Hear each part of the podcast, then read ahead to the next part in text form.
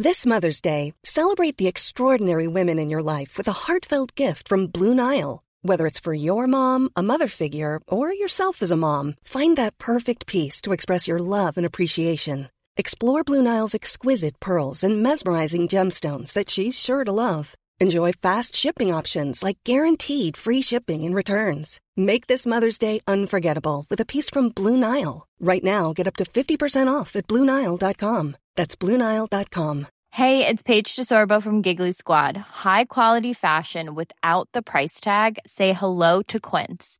I'm snagging high end essentials like cozy cashmere sweaters, sleek leather jackets, fine jewelry, and so much more. With Quince being 50 to 80% less than similar brands.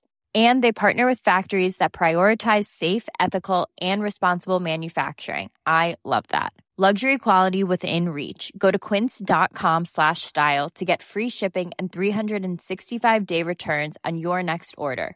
Quince.com slash style.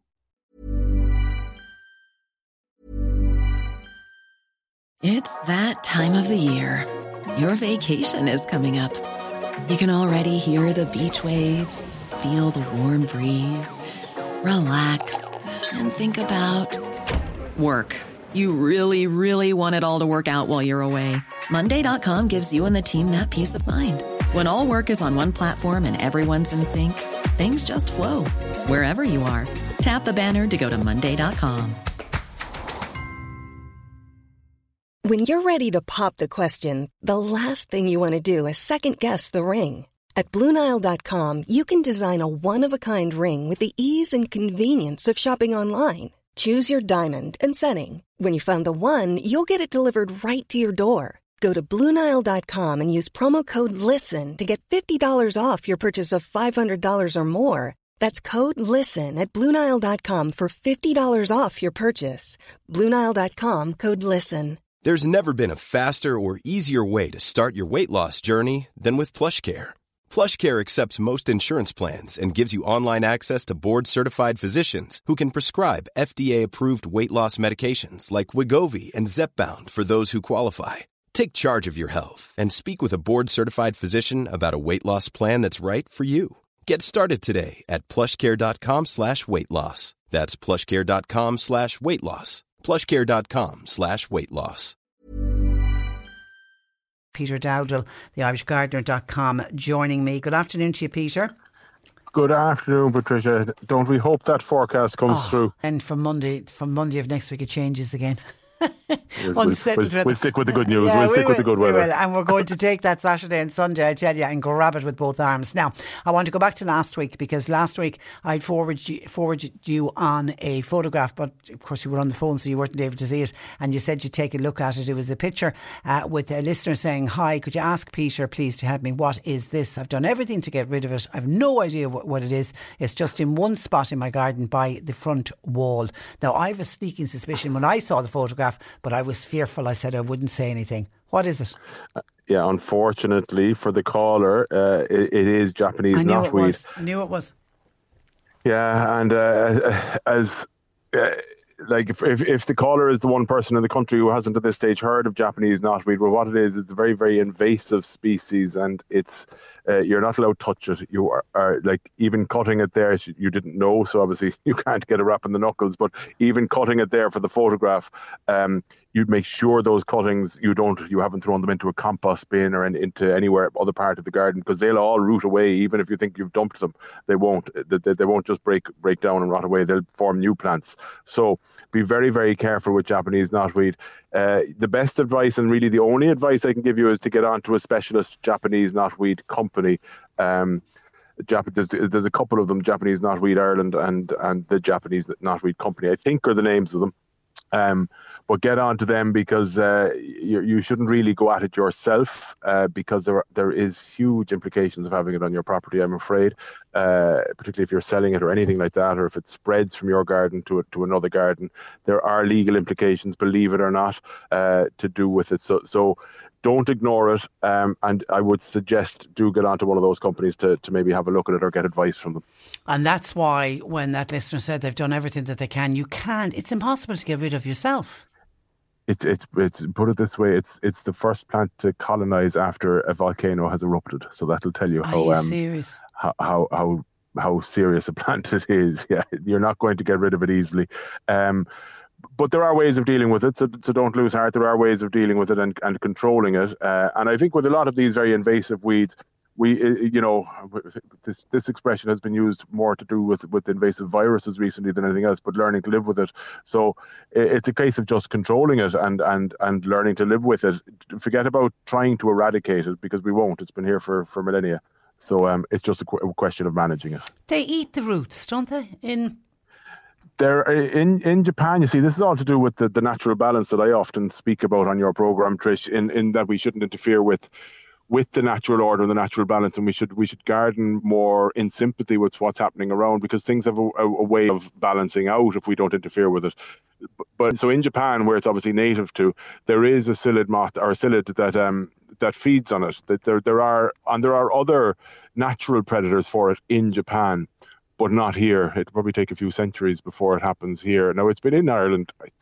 I'm not sure if it's 20th or even 19th century, but it's been in here for quite a while. Uh, I think 20th century.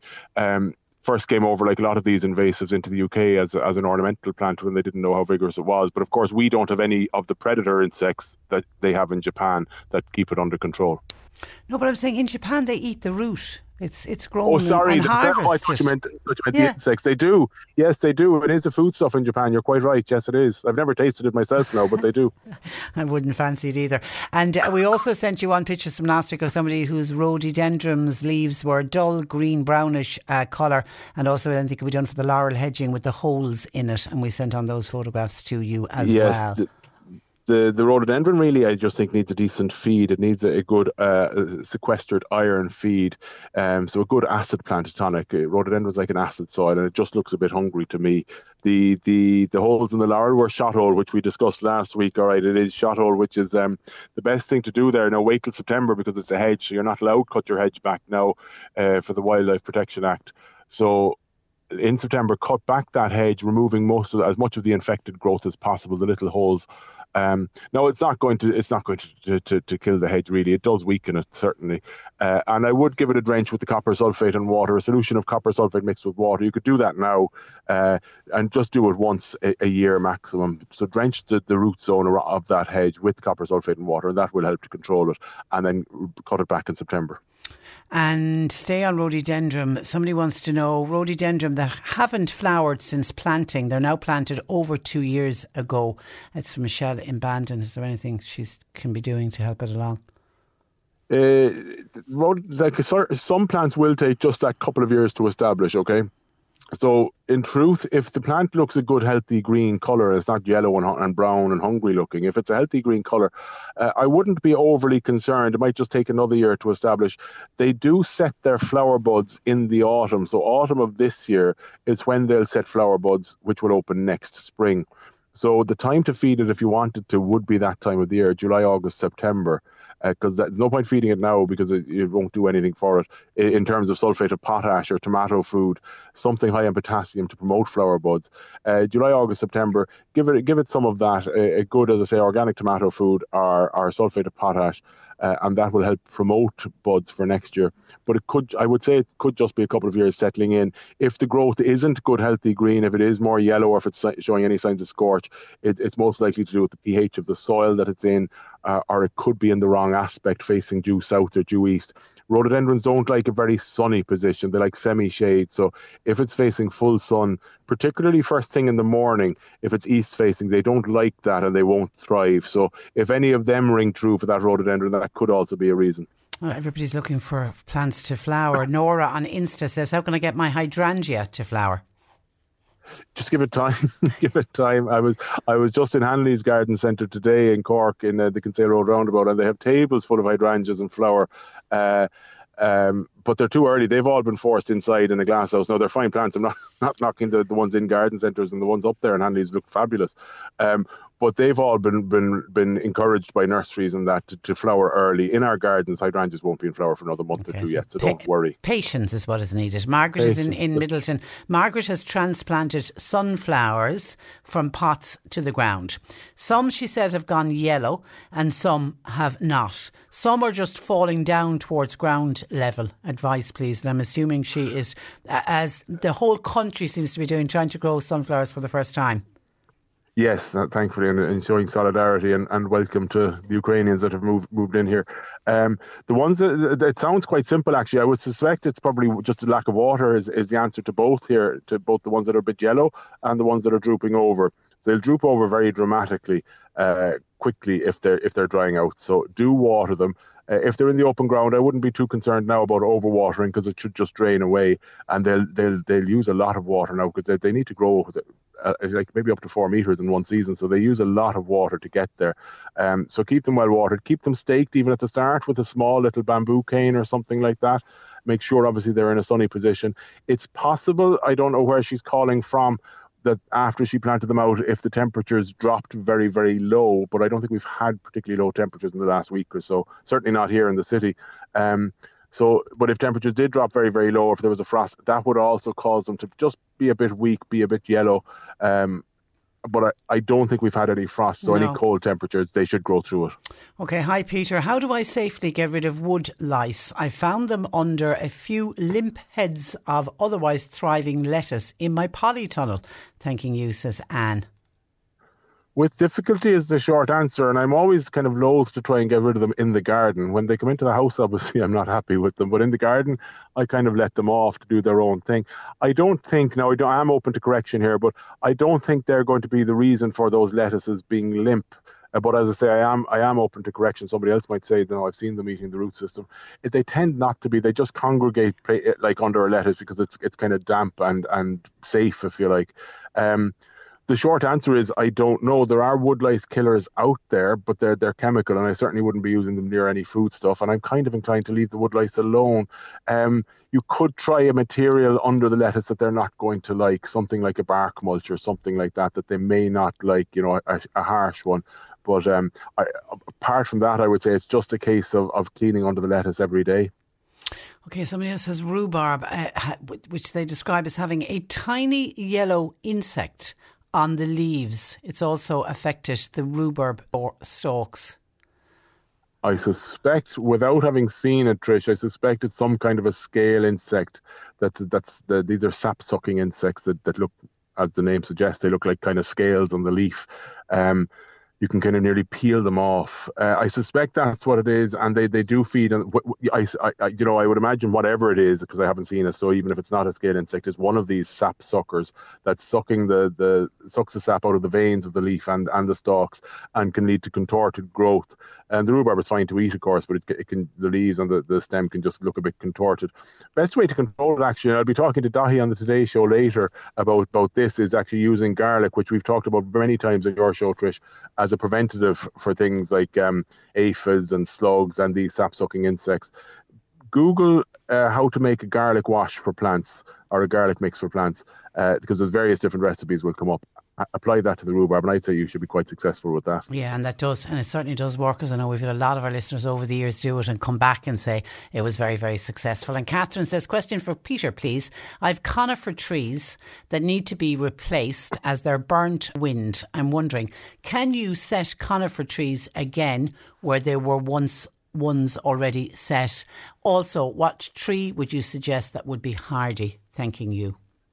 Well, then the answer to the first part of the question is very easy, and it's yes, yes, you can. There, there there's no replant problem, if you like, with conifers. It's it, that tends to be specific to roses. There is a thing called replant disease where you can't plant roses where you had roses before, but when it comes to conifers, you'll be fine. Uh, if it's wind damage, if if they're burnt from the wind, I would look for things like pinus. Pinus can be very good, and abies is another. But pinus in particular is a very good. It's a conifer. It's a pine pine tree. Uh, very good even in coastal locations. So so I'd look for one of the pinus varieties into your local garden centre. They'll they'll advise you in terms of height and spread of the different because there's many many different species of pinus. They'll advise you in, in, the right one for your own needs. Okay, all right. So you're on with uh, Daithí this afternoon. Anything else coming up? Later with die. I know Mallow show is coming up very soon, oh. sometime oh. over the next couple of weeks. So keep keep your eyes open for that one, and I'll I'll be at that. I won't be at it each day of the show, but I know I'll be there on the Friday and Saturday. So that's coming up, and you know it's just great to see life getting back to normal. Isn't shows just, coming on again, and uh, and it, and, it, and it, shows that summer's on the way when you've got the garden it, festival back. It it really does. It certainly does. Okay, certainly listen, does. enjoy, and we'll talk to you next Wednesday. Talk then, Trish. Thanks, Thanks for that. That is uh, Peter Dowdall of the IrishGardener.com. Uh,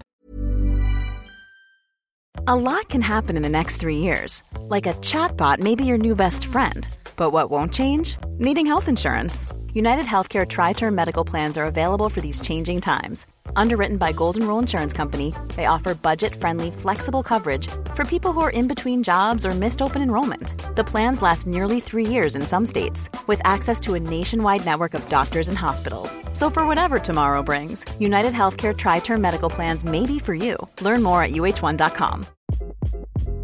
Hi, this is Craig Robinson from Ways to Win, and support for this podcast comes from Invesco QQQ the official ETF of the NCAA. The future isn't scary. Not realizing its potential, however, could be. Just like on the recruiting trail, I've seen potential come in many forms as a coach. Learn more at Invesco.com slash QQQ. Let's rethink possibility. Invesco Distributors, Inc.